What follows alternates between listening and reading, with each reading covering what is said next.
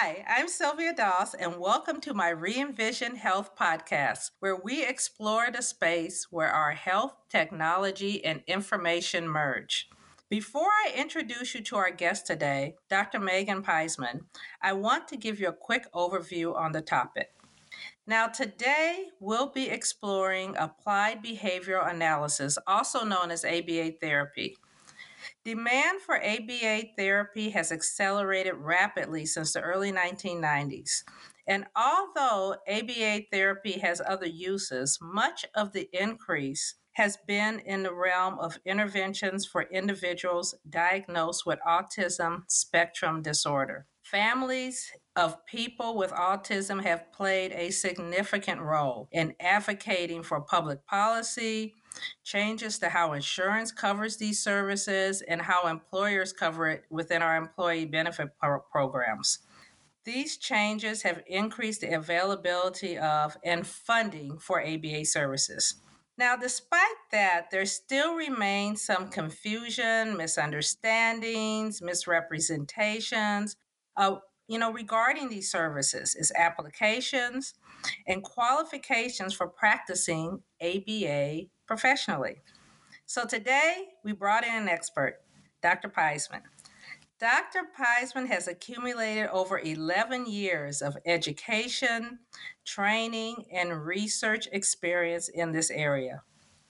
She earned her master's degree in human services, applied behavioral analysis at the University of Maryland, Baltimore County. And during her program, she worked on the inpatient neurobehavior unit at the Kennedy Krieger Institute, where she provided intensive assessment and treatment of severe challenging behaviors.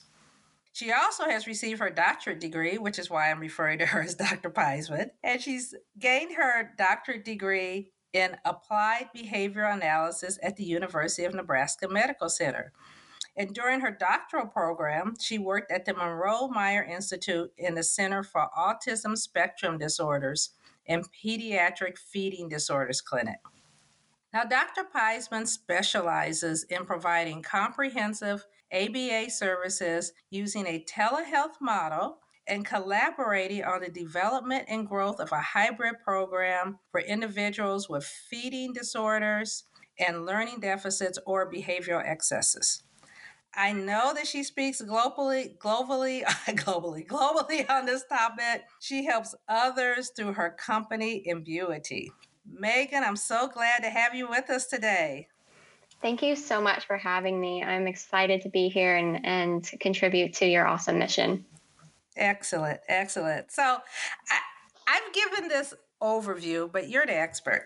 So, you know, share with us some information um, on A B A therapy, what it is, who it helps, how it came about, um, just from your experience. Sure. So um, as you mentioned, you know, A B A stands for Applied Behavior Analysis, and that's a science that focuses on the understanding uh, why you know, behaviors occur so that we can respond in a way that is beneficial or therapeutic to the individual. Said another way, A B A is about using data to understand behavior so we can effectively improve people's lives in ways that are meaningful and significant to them. Um, you know, to give you a, a bit more background on, on our field, uh, behavior analysts have been around for decades, uh, but we became very active in the scientific community in the sixties and seventies. And then, like you mentioned, there was a boom in the nineties where we were most recognized for our success in helping individuals with autism spectrum disorder. Um, but in the last two decades, we established a certification board. Uh, we've established numerous state and national um, organizations and conferences, and are now really actively working toward uh, acquiring licensure across um, all fifty states. So I nice. think, yeah, it's quite an endeavor. Yeah. Um, you know, just like you mentioned with the insurance coverage, um, that's been an ongoing, you know, fight to increase access and, you know, affordability of A B A services. But now we're also really driving that force toward licensure so that, you know, we can be recognized at a state level um, equal to other professions who have been around as long or, or longer than us. I recall when I was um, designing benefits and, and developing strategy for companies, and this really became very, you know, interesting to us and really to the to our employees who had children with autism. A big issue, at least as I saw it at the time, was that A B A therapy was not crafted specifically. It wasn't as if, okay, if someone comes in and they want, a, want A B A therapy, they do A, B, C, and D. It was m- much more custom to the person. Mm-hmm. Am I correct? Oh, yes. Okay. Very individualized. Okay. So it could be short, it could be long, it could take all different forms. Yeah, one hundred percent. Um, you know, the science of behavior analysis is about the individual organism, whether, you know, that's an animal or a person. It's about understanding what makes that behavior occur in the environment that it's occurring in. So it's all about understanding the person, you know, what motivates them, what doesn't motivate them at a personal level, like, you know, what do they like, what do they not like, uh, how do they learn best, all those things. So it's A B A is really about the individual and tailoring it to their needs specifically. That is so interesting. So how did you become interested in this? Well, let's see. So I knew since I was very young that I wanted to work with children and in the field of psychology. So I would think since middle school, really, I, you know, was really interested in a variety of different areas, but really looking at child psychology. And uh, when I entered college, I expected to work toward becoming a clinical psychologist, and perhaps one that was similar to B D Wong in Law and Order Special Victims Unit, uh, okay. you know, where, you know, he, you know, uh, collaborated with uh, law enforcement to kind of provide assessment and uh, consultation for um, children experiencing trauma. And uh, that was my, at the time, you know, I was like super interested in that. But my university uh, had other plans for me. So I, I was fortunate to be accepted into this special program called uh, a psychology learning community, where I got to live with and take advanced psych classes with other members that were accepted. And one of the courses had each faculty um, you know, each week come to present on their field and their research. So within my first semester, I discovered behavior analysis. And I also learned in that class wow. that it is not the same as the behavioral analysis unit in the Criminal Minds. That was a very, you know, very hot show at the time. And so even to this day, sometimes when I mention behavior analysis, they think I'm talking about profiling with the F B I. From there, you know, I, I followed my interests, which brought me through many different research and clinical experiences that ended with, uh, you know, the certification in behavior analysis, my doctoral degree, and then now licensure as a behavior analyst. So though through it all, I am very passionate about this field and what I can do for others. And my goal is to do what I can to help a variety of people and situations in my career as a behavior analyst. And you've moved toward this focus in telemedicine, but just before we get there, how would this therapy look? I mean, just give it, because I understand it's custom, but you could just give give us an idea of how it would look outside of the telemedicine environment. Sure, yeah. So, you know, this gets to your question, like, who does A B A help? Well, um, extensive research on A B A therapy has demonstrated that behavior analysts can increase quality of life across a vast array of people in a multitude of settings and a variety of different health concerns. Um, and so I'm, as I mentioned earlier, you know, we're widely known for our work with intellectual and developmental disabilities because the data suggests that, you know, A B A is more successful at increasing skills and reducing the primary and associated symptoms of these disorders. Um, and that can look like, you know, um, low motivation, uh, intolerance to changes to routine in the environment, social struggles, um, self-care deficits, and behavior challenges like noncompliance, aggression, or uh, self-injury. However, you know, like we like we're talking about, you know, A B A helps people with everyday problems like uh, work safety and productivity, uh, sleep problems, and other health struggles, um, building relationships, bullying, you know, uh, preventing and responding to bullying, poor, you know, when they have poor communication skills, academic performance, and just a lot more. Um, we also help children, teens, adults, older adults. So behavioral gerontology is a big area of need. You know, we're at the point where um, older older adults are going to outnumber those who are younger, um, and yeah. this And we have this growing increase in Alzheimer's. And so A B A has a huge space for helping adults as well. And so really, it's just what's exciting and fascinating about behavior analysis is that we can do it all. Um, and we want to collaborate with other professionals where possible to ensure that our clients are getting the most out of their healthcare. Wow. I had never thought about it that way. And particularly yeah. you mentioned the gerontology. It's like, wow. Mm-hmm. Wow. We're going to be outpaced soon. There's going to be more adults over the age of, I think it was like fifty or sixty, than there are cumulative of all the other ages. So it's going to be a huge um, social and um, health-related concern. Mm-hmm. Something we really need to prepare for, think about. Yep. Yeah. Yeah. So why telemedicine in this space? Well, telehealth, um, it has been an amazing, honestly, just an amazing development in healthcare for a number of years now, actually. Uh, it started with physicians um, back in as early as two thousand two, actually, which is right, like super surprising. Yeah.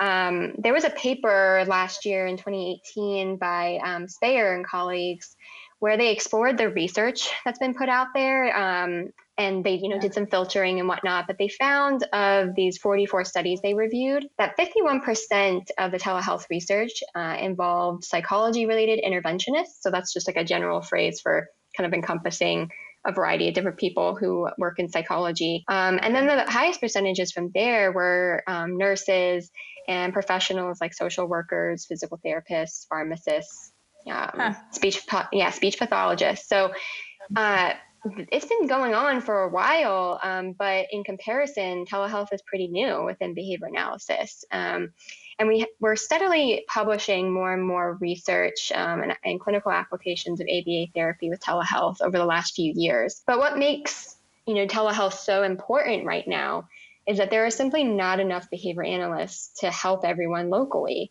Uh, okay. so, you know, for example, the prevalence of autism spectrum disorder, you know, just as an example, is increasing based on the estimates by the Centers for Disease Control. But many individuals don't receive um, access to the intensive treatment um, that they need due to limitations in obviously insurance coverage, but also mainly because there is an insufficient number of licensed or credentialed behavior analysts available.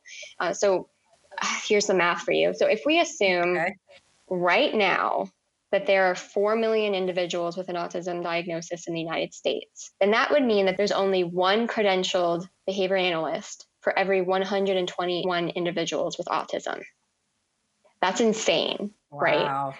One, one professional per one hundred twenty-one individuals with autism. So think about that's a small, four million is so small compared to, you know, the population as a whole. And behavior right. analysts, we help everyone. We help everyone. Um, we do everyday problems as well. So that there are not enough of us out there. So wow. you know, that that ratio deficit for the general population um, is is huge. So you know, we the staggering issue means that we need to find solutions that you know increase access and affordability um, of care using technology because. Mm-hmm. You know, most people, I think uh, the government put out some statistics. Um, I think the last report was twenty sixteen, and like eighty-nine percent of people uh, have a internet subscription, and I think like eighty-one percent have a smart device. So if you just think about just the general access to technology we have um, and affordability for people, that means that those are people who could be accessing care through telehealth. Um, and so behavior analysts, you know, are really able to serve individuals that live rurally or in high population areas that just don't, you know, they have a higher demand than, you know, and lower supply of behavior analysts. So what makes telehealth so great is that we're in a great time for techno- technological advancement, access to that technological, yeah. um, those technological changes, and behavior analysts know how to use technology and our universal principles to help others. So it's just a really great fit, um, telehealth and applied behavior analysis. Yeah, I'm all about using technology really where it makes sense. And and Megan, I actually heard a number yesterday um, for smart devices that was even higher than that. You know, I believe it. Everybody. Yeah. So, I mean, like yeah. the last data set from the government was, I think, like twenty sixteen. So we're in twenty nineteen. So I can only imagine how much that's increased. Yeah, I heard up in the, up in the nineties as far as, you know, everyone. And, and it doesn't really matter their stage in life or, you know, where they're living, they have access to it. And I think something that's so interesting about telehealth is, and I recall when it first started kind of becoming a little bit more prominent, there was this this perception that, oh, well, it's good for people out in rural areas where there aren't any doctors. But, you know, as you mentioned, there is just more higher concentrations of people mm-hmm. within cities. And then cities are so hard to get around in. Yep. Generally. Yes. Yeah. Oh, yeah. Just the commute time alone for for families and the professionals. So, I mean, if you think about it, a lot of um, our, our clients in A B A therapy are school age.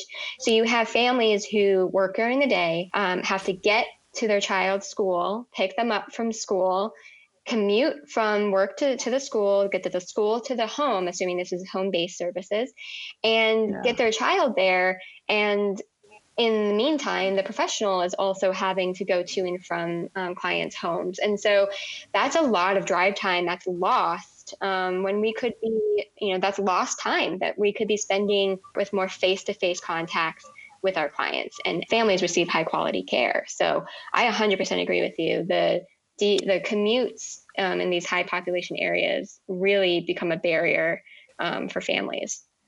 And I think to your point of having professionals who really know how to use um, telehealth, it makes a difference. It's not just, just some random person on T V. You can form a connection with people, you know, if you can see them. Mm-hmm. Even though they may not be in the same room with, with you, you can form a relationship with them and a connection with them. Exactly.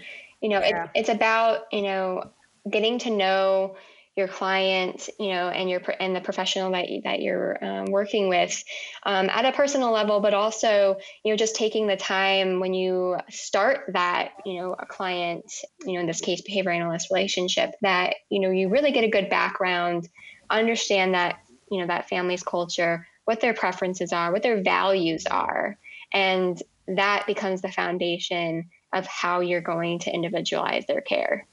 Okay, that's a nice ad. Because what I was wondering is, what should we be concerned about, you know, in using telehealth for this type of therapy or for any type of therapies kind of in this space?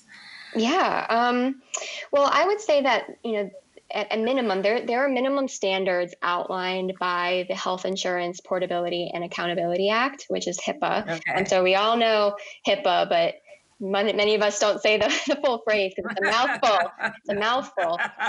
Um, yeah. You know, so those there are laws that, um, you know, outline minimum standards and, you know, requirements. So there's HIPAA. There's also a really great organization called the American Telemedicine Association.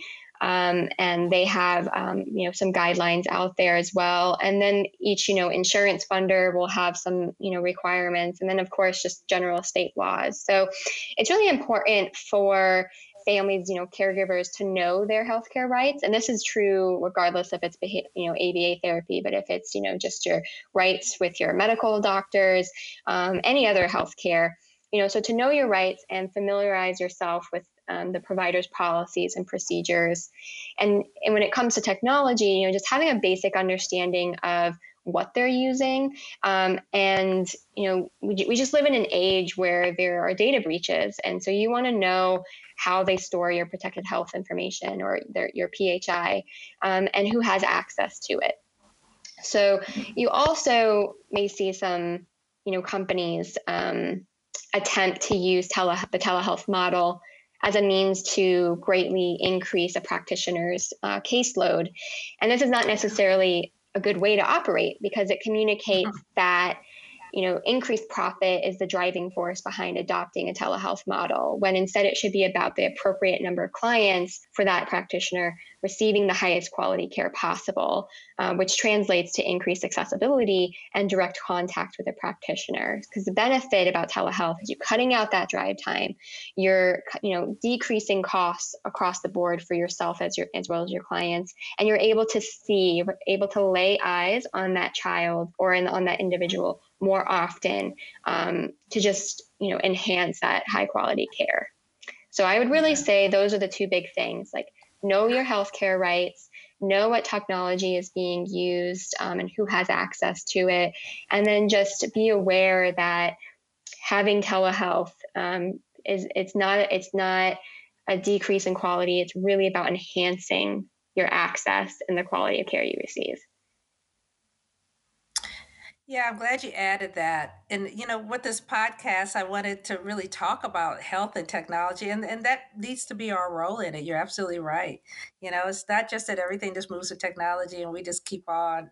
Keep on keeping on. You know, yeah, don't pay attention to anything. I mean, we do. We do need to know. We do need to take some precautions and, and make sure that, you know, we're working with people who are legitimate and, and who are trying to do things in the right way. So, getting back to children with autism, what are your thoughts on how A B A therapy ranks with other types of options and treatments? Oh, such a great question. Uh, so um, due to the decades of the well-designed research that we've done with populations uh, exhibit um, behavior challenges and skill deficits, and because our approach is grounded in the universal principles of behavior uh, in relation to the internal and you know, external environment, meaning within the person and outside the person.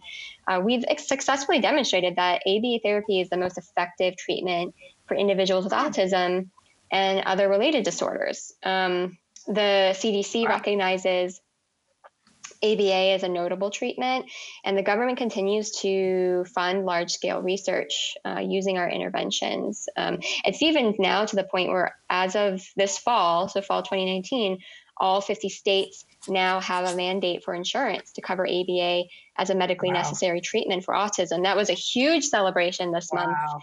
Um, it just happened. And so, you know, getting all fifty states to cover A B A has been a long, hard road, but it's a massive step forward for those families and, um, you know, with children that need care. Uh, but I, you know, I do want to emphasize that it's extremely important for behavior analysts to coordinate care with professionals that provide care for other health needs or uh, health needs related to the, their behavioral needs um, that they're receiving A B A for. So, for example, uh, many children with autism, you know, have behavior challenges, and they're prescribed medication uh, to assist in their care. Now, I would argue that much of the time the medication is unnecessary, but you know, I digress. In, mo- in those yeah. cases, in, in, in those cases, it's important and it just it's imperative that the introduction or withdrawal of behavioral treatment um, at specific times depends on communicating with a physician to properly manage those medication changes Um, relative to the behavioral changes that are happening in therapy. Um, another example is, although you know we do specialize in increasing communication skills for individuals with uh, communication deficits, we are not trained in the same physiological knowledge that speech language pathologists are. So this means there are very specific variables that only a speech language pathologist can op- appropriately consider. So behavior analysts should collaborate with them when appropriate, but you know, what I'm trying to say here is that, you know, we do a lot of things with a, a lot of different people with different needs, but we just, we were the first to really just have these massive, huge therapeutic effects for this population. Um, and it's all backed by uh, research, you know, really well done research, um, and not just groups. You know, group comparisons, you know, where, right. you know, a lot of times you see things like on, you know, on the news where they're talking about these studies and they're talking about, oh, we compared this group of people who did get treatment and this group of people who didn't. The major, what makes us unique is the majority of our research that backs our clinical practice is individual level. So we, um, you know, we might do a few studies where we just apply, um, you know, these treatments to a couple people, you know, a handful, and look at them individually and how the treatment affects them personally. And then once we see, oh, amongst that uh, small number of participants, it really, really helped, then we start doing bigger and bigger studies. So even down to our research, we are focused on um, the individual. Um, so Yeah, I would say we rank really, really high for, yeah, for individuals yeah. with autism. Yeah, and that research is important. And I'm glad you add just how, you know, people should think about research if they're looking at that research. I, you know, I am all about even, you know, the average person, you don't have to have, you know, a bunch of degrees no. to be able to start digging around and study and try to figure out what's going on so that you can have some good questions. It was interesting. Um, I had a question this morning from someone about a drug that they were taking. And I was like, well, let's just pull it up. And, you know, I know now from research that I've done that there's some pretty good sources out there. And you can now start to understand how things work, why it's there. Mm-hmm. Um, yeah. What, what's the information on it? Yeah. And, and since we're on this, I, I'd, I'd love to do another Uh, add another point here that I think would be really helpful to, to your listeners. Um, I want to I want to say that there are a lot of crock therapies out there for autism, and I and I mean absolute junk that is not science and certainly not effective therapy. So, kind of going with what you had just said, I really highly recommend this book by uh, Doctor Sabrina Freeman. Um, it's a long title, but it's called uh, The Complete Guide to Autism Treatments, A Parent's Handbook. Okay. Make sure your child gets what works. And this book is appropriate for every parent because it helps you understand um, in very simple ways how to evaluate any therapy you're, you're considering to determine if it's based in science and whether it's effective. Because like you said, it is so hard sometimes to consume the information you're given about something that's out there. And a lot of parents, you know, they're just desperate. They really want to do what's yeah. right for their family. They want to do what's right for their child. And so that book targets um, parents of autism only because every snake oil salesman out there is trying to sell junk treatments for autism. Like it's the biggest fad out there. Wow. And the worst part of it all, like I said, is that they're preying on just people, good people who want to do what's best for their child. Um, and the and the worst part as well is that these junk treatments have caused children to die. So it's, I think this book is a wonderful mm. start, um, especially because it, it goes over the big ones that are out there. And so I think yeah. it's a really great resource um, for that purpose. Wow. Thank you for sharing that. And we can share it out on, on our site as well. Awesome. Yeah. It's all, it's all about having the information. Excellent. So I also, you know, throughout my podcast, I like to talk about kind of obstacles. Mm-hmm. And a lot of times they're just obstacles. There just are obstacles, right? Yes. And I mean, and that's one of them is just not having the information, just mm-hmm. not knowing where to go. When it comes to telehealth and A B A therapy, what are some of the barriers that you see that people have? Sure.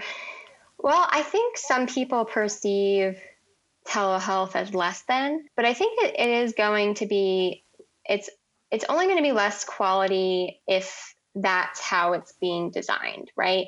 Just like any, anything right. can be done poorly. And so, so far, you know, we have uh, good research to show that telehealth is effective when focusing our treatment on one or two problems at a time. But we do need more research demonstrating um, telehealth for comprehensive, um, meaning intensive A B A services on a large scale to determine, you know, are there any differences?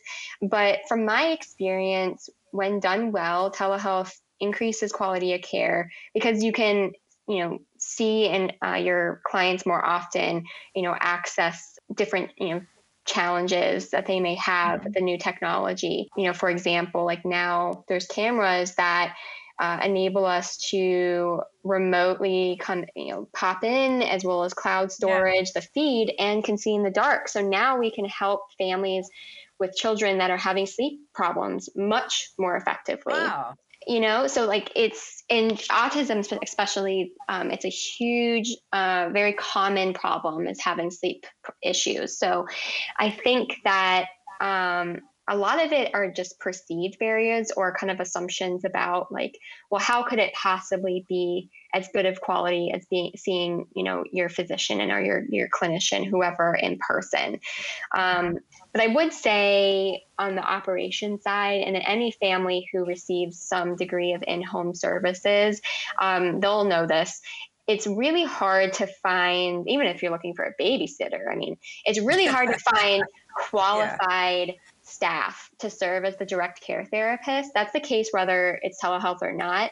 But when you're serving families in rural areas or areas that um, there's not enough um, clinicians in the area um, to for the demand, um, it's even harder then, because we often, if you're using a tiered service model, meaning you're you have the behavior analyst who then supervises a direct care therapist who's there every day for the intensive um, services, who's implementing everything hands-on um, each day, uh, finding qualified staff to serve that role um, is really challenging. And I think sometimes, because when you're using telehealth, it's sometimes being done in rural areas, it's even harder then, because there's fewer people that live there, right? Yeah. And so that means there's going to be even fewer people than that who have the right education and training to serve as that direct care therapist. So I would say that's certainly a barrier, but it's generally a barrier for local providers too.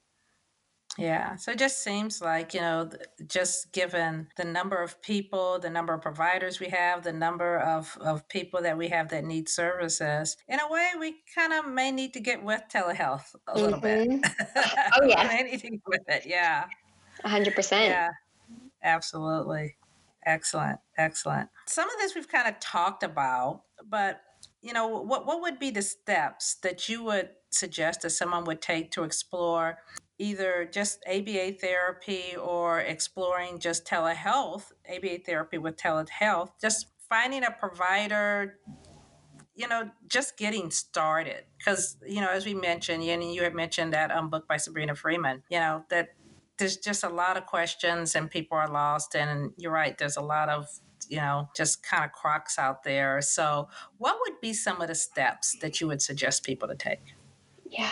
Oh, such a great question, because we're it's just information overload. We live in you know an information age, and for better or for worse, sometimes that makes it yeah. even harder, you know, to make decisions. So what I would say is that, you know, given that there's so many uh, resources and information out there with books on the internet, you know, talking with others, I think the best thing to do is to get, you know, a select few books um, to get started, but really talk to your physician and connect with local agencies that specializes in connecting families and directing them toward available resources in the area. Okay. So a lot of times, you know, there are these groups that they're kind of support groups essentially, but they're um, a little bit more organized and uh, operationally. So they don't just provide, you know, these support groups. They also uh, house uh, local information about, you know, what uh, businesses are out there, what therapeutic options, even things like, for example, out here in California,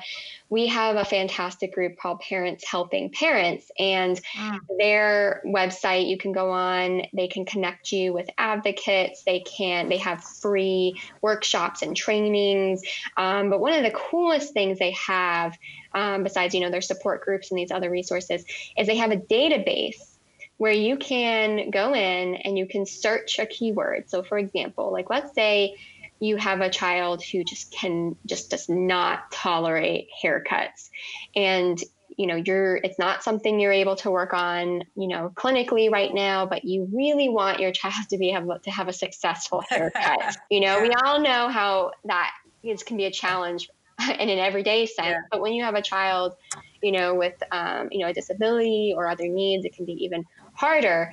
So you can actually go in there and type, you know, haircut or um, you know, hair salons, and ones that have registered as having people on staff that are good um, with accommodating certain needs, um, that will come up. Same thing with like, if you wanted to search for like a swim, a swimming class or A B A therapy or, you know, and it's this fantastic database where you can search these things and they'll, and they come up. Um, and so I think looking to find those available groups, those organizations in your area that can help filter the information. They're doing a lot of that work for you, and they can provide that support um, to help guide you in the right direction. And then when it comes to talking to your physician, the reason I suggest this is, although a lot of physicians don't have any idea what A B A therapy is, a lot of them do now because of all of this insurance, um, man, all the insurance mandates and all of the debate. But in the end, when you're using insurance to cover uh, medically necessary treatment, often the, your provider is going to require a letter from your physician um, that, you know, states, you know, what the diagnosis is or what the medical need is and why they are specifically prescribing uh, A B A therapy um, for those needs. And that sometimes is like the minimum requirement for them to even, you know, move forward with any of those steps. So I think talking with your physician, reaching out to some of these groups um, is a really great space. And when you go to some of those events, you're going to meet other families and you can talk to them about their experiences with different A B A providers and help, you know, help you make a more informed decision um, before you choose one. Yeah, we all need a lot of support. We all need support in, in those types of things. Absolutely. Yes. Yeah, and you know, I'm just, I'm just been listening, you know, to you today, and just having, you know, thoughts of when I, like I mentioned, when I was actually designing, you know, this, these types of benefits and strategies for companies, and you know, there's a lot of pain. There were a lot of parents, you know, who came to me and, and were bringing me information on A B A therapy, and there's the insurance company, and they have mm-hmm. their own thoughts on it, and you know, it it. And, you know, I'm really feeling for these parents and want to provide them some kind of support and help. And, it, you know, just to, I mean, just to hear like this is where we are today. Yes. And it hasn't, it has not been that long. It's no. really remarkable. It is it remarkable. It's really remarkable. Yeah. We've come Excellent. a long way. So, oh, absolutely. And, and in a short period of time, but it does, it takes diligence and takes focus, and you just have to stay at it. Yep. Fighting the good fight. Fighting a good fight, absolutely. So tell me something about your company. Sure, yeah. So um, my uh, my company's name is Imbuity, um, and my uh, purpose in you know in my clinical practice is to really provide, like we kind of talked about here, is just individualized treatment, um, primarily in a focused treatment model, meaning, you know, this is where you're going to come in a consultative basis. You know, you might come to me and say, you know, like, these are um, our family struggles. These are our values. This is what we hope for our children um, and for our lifestyle. You know, how can we create an individualized treatment to address that? And so I offer um, consultative services for building healthy relationships between parent and child, uh, medic ma- uh, medication management. So perhaps you have a child, you know, your, your child is on a kind of a cocktail of medications, or you feel like you're not sure what's helping, what's not, and you, how it relates to their behavior. I can help you there. Uh, sleep problems, um, obviously challenging behaviors. So perhaps you're battling, you know, as people joke, the terrible twos, where maybe you're having a lot yeah. of tantrums um, and you're struggling to get them to use their words in a way that is uh, effective and um, helpful in those kind of trying times when they're struggling. Um, so, you know, a lot of things like that, toilet training, um, just common everyday things across okay. whether you have a di- your child has a diagnosis or not. Uh, I also provide uh, supervision for students of behavior analysis who are working toward their certification, and hopefully, ah. in, yeah, and hopefully in the future, um, I will be adding a service for adv- you know um, education advocacy. So a lot of families yeah. struggle collaborating with schools to get their child what they need, you know, the support that they need. Um, and so sometimes having someone to be an extra layer of your voice to get, you know, to advocate for the child and what they need um, is something that a lot of families uh, don't have access to, but really need. So hopefully in the near future, I'll be adding that as well. Um, but yeah, it's just a really uh, individualized, uh, focused treatment model for consultation. Excellent. And it's Imbuity. Yes. And And what does that mean? Mm. So when I was coming, yeah. So when I was coming up with a name, um, I really wanted something that communicated, um, you know, wanting to help inform, you know, instill, inspire, um, and so in com- and just in that process of choosing a name that had meaning and reflected my mission, uh, yeah. im- imbue was a word that came up, and it sounds beautiful and. Um, just kind of tacked on, yeah, just tacked, tacked on some letters to, to, you know, make it a different, unique word. And, um, and yeah, and my logo is an abstract black hole. Uh, I love astronomy, and, you know, black holes, you know, suck things yeah. in, right? So I want the people I work with to feel like they're really absorbing, um, you know, feeling inspired by the, you know, the information I'm giving them that empowers them to live happier, more fulfilled lives. Oh, what a great explanation. Hey everyone, Thank you. We'll have, we'll have to go to your website, imbuity dot com, and I'm I'm going to post it also. You'll have to go Fantastic. To it. We'll have to see it. So we're coming to the end of the podcast, and at the end of every podcast, I like to leave listeners with the one thing that they can do. So Megan, what is the one thing that you would suggest we can do starting today to become more aware of ways that we can use health technology, such as telehealth, in a healthy way?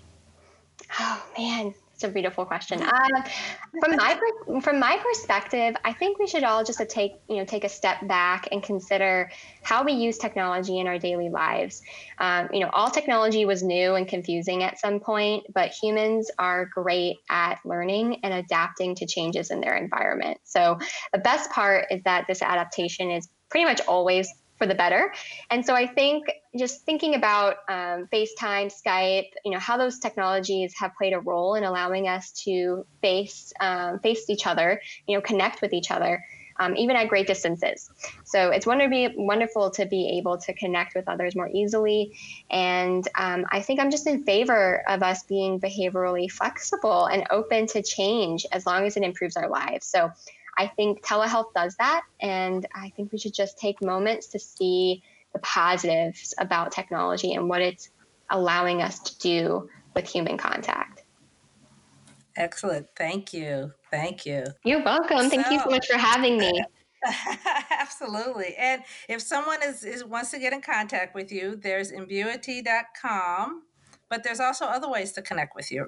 Right? Yes. So you can email me. My name uh, is uh, spelled M A E G A N uh, at imbuity dot com. And then um, I also have my business number, both, you know, on the website. Um, and I okay. also have many, um, I have fa- a Facebook page for Imbuity as well as a LinkedIn page. So you can find me on most platforms. We can connect. Excellent. And I will post all that um, on re envision health dot com so you can get in contact with Megan. Thank you so much for joining me today. This has been like a very informative conversation um, and very inspiring. Very inspiring. Oh, you're so welcome. I'm very, very lucky and pleased to be here. And thanks for inviting me. Thank you. Thank you.